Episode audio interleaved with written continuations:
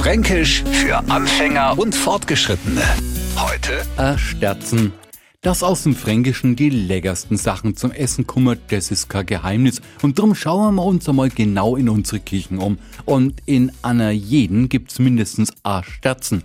Gut wär's, wenn man unterschiedliche Sterzengrößen hätte, weil a bei uns gilt a jedes Töpfler find sei aber steht der Reihe noch. Also Nudeln kocht man ohne, Kartoffeln am besten mit Sterzen. Und spätestens erzählt der klar sei, was das ist. Sterzen kommt von Stürzen. Und hätte jetzt der Topf kein Sterzen, da steht uns der Inhalt beim Abseier halt in Apfel stürzen. Und jetzt dämmert's auch natürlich dem Neufranken. Die Sterzen ist bei uns nichts anderes als der Topfdeckel.